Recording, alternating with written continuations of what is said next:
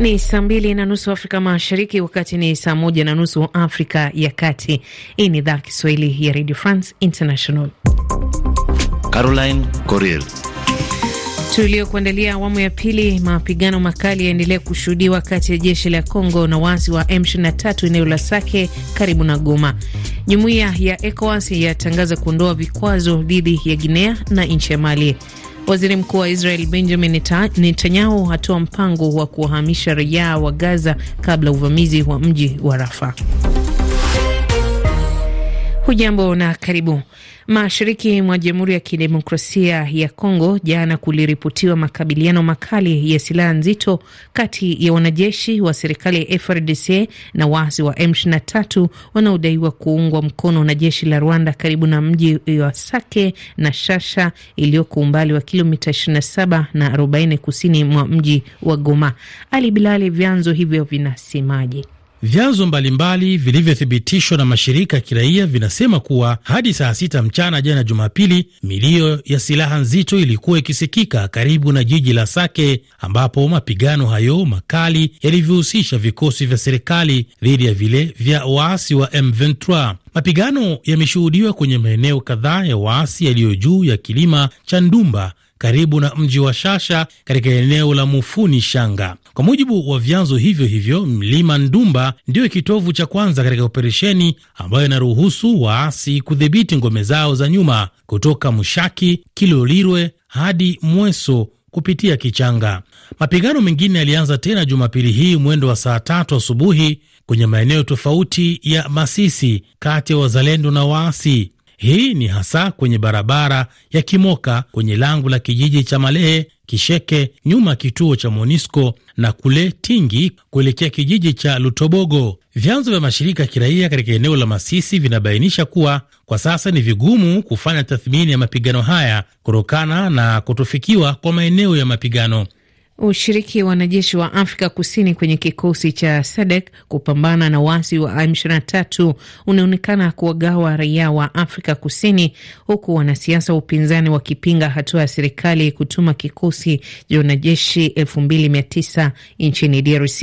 Wiki iliyopita miili ya wanajeshi wawili waliopoteza maisha baada ya mabomu kulipuka kwenye kambi yao karibu na mji wa Sake walirejeshwa nyumbani. Deren Olivier ni mtaalamu wa maswala ya anazungumzia kutumwa kwa kikosi cha Afrika Kusini nchini DRC. The force is really struggling. Jeshi kwa sasa linapitia kipindi kigumu kwa sababu ya kupunguziwa bajeti really na hii imechangia lisiwe na uwezo mzuri wa kushiriki kwenye operesheni kama hii.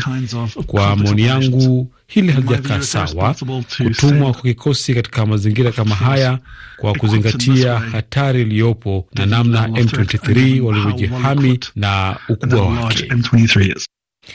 Darin Olivier ni mtaalamu wa maswala ya ulinzi kutoka nchini Afrika Kusini.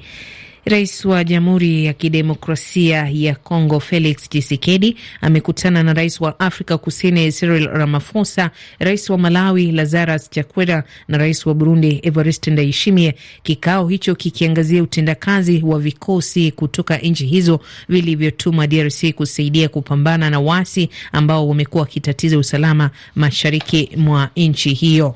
Nchini Tanzania, mwishoni mwa wiki iliyopita, ajali mbaya ya barabarani iliyohusisha magari manne katika eneo la Kibauni Ngaramtoni mjini Arusha imesababisha vifo vya watu ishirini na watano wakiwemo raia wa kigeni kutoka Kenya, Marekani na Afrika Kusini. Awadhi Juma Haji ni kamishna wa polisi operesheni ya mafunzo wa jeshi la polisi nchini Tanzania. Hawa waliokufa ni wanaume kumi na nne, wanawake kumi na mtoto mmoja wa kike, jumla ishirini na tano.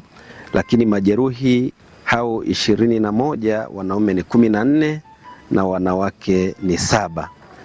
Na katika vifo hivyo uh, tunao raia wa kigeni saba wa mataifa mbalimbali ambao nao ni miongoni mwa waliofariki. Chanzo cha ajali hiyo uh, katika uchunguzi wa awali inaelezwa kwamba gari hilo lilifeli breki na hatimaye kuweza kumshinda dereva na kusababisha kupoteza uelekeo na hatimaye kwenda kugonga magari hayo yaliyokuwa mbele yake. Moja ya gari lililohusika kwenye ajali hiyo lilikuwa linawasafirisha raia wa kigeni waliokuwa wanafanya kazi ya kujitolea kwenye shule moja mjini Arusha.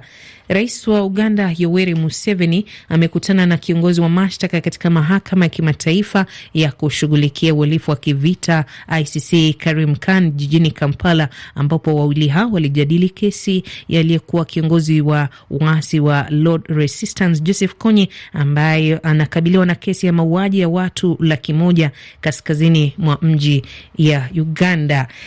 Victor Muturi, tunajadili nini kwenye habari rafiki? Rais wa Sudan Salva Kiir ambaye pia ni mwenyekiti wa sasa wa Jumuiya ya Afrika Mashariki EAC, wiki iliyopita alitembelea Rwanda na Burundi katika ziara ya amani na diplomasia ya kikanda. Kiir pia anatarajiwa kutembelea DRC ambapo katika wiki za hivi karibuni vikosi vya serikali vimekuwa vikipambana na waasi wa M23.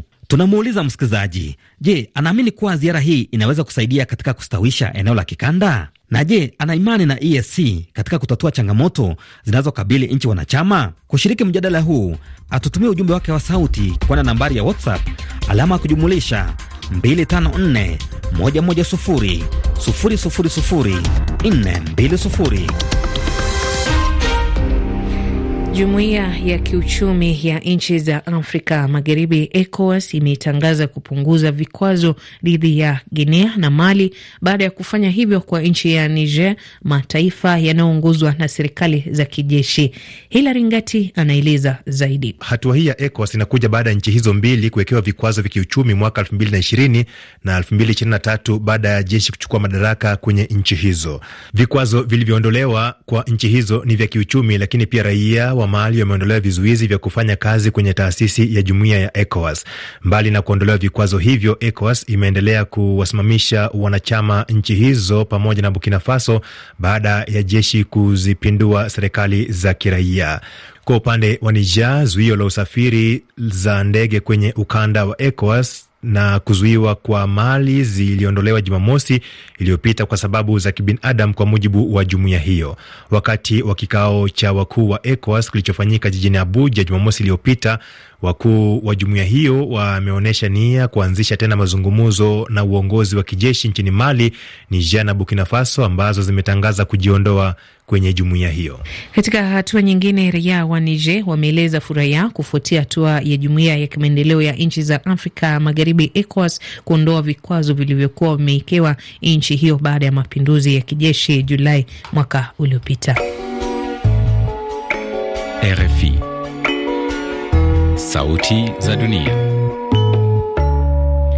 Jeshi la Israel limetoa mpango wa namna ya kuhamisha raia katika mji wa Gaza baada ya waziri mkuu Benjamin Netanyahu kutangaza kuwa kutumwa kwa vikosi vya ardhini katika mji wa Rafa ni muhimu ili kupata ushindi dhidi ya wapiganaji wa Hamas. Victor Abuso anaeleza zaidi. Tangazo hili limekuja wakati huu nchi za kigeni na mashirika ya kimataifa kutoa misaada ya kibinadamu yakihofia kwamba operesheni ya Israeli kutuma vikosi vyake ardhini katika mji wa Rafa itasababisha maafa makubwa ya raia katika mji huo wenye wakazi milioni moja na laki nne. Hata hivyo, mpango huo wa jeshi la Israeli haujaeleza ni wapi wakazi hao wa Gaza watapelekwa kabla ya kuanza kwa operesheni hiyo. Aidha, hii inakuja baada ya usuluhishi wa vita vinavyoendelea kupitia ujumbe wake kutoka Marekani, Misri na Qatar kukutana jijini Doha mwishoni mwa wiki iliyopita kwa ajili ya mazungumzo ya kujaribu kupata mkataba wa kusitisha vita na kuacha huru kwa mateka kabla ya kuanza kwa mwezi mtukufu wa Ramadhani. Marekani imesema majadiliano hayo yamesababisha maelewano, huku kundi la Hamas likishinikiza kuondolewa kwa wanajeshi wa Israeli kwenye ukanda wa Gaza. Rais wa Ukraine Volodymyr Zelensky amesema nchi yake imewapoteza wanajeshi elfu thelathini na moja tangu Urusi kuivamia nchi hiyo miaka miwili iliyopita.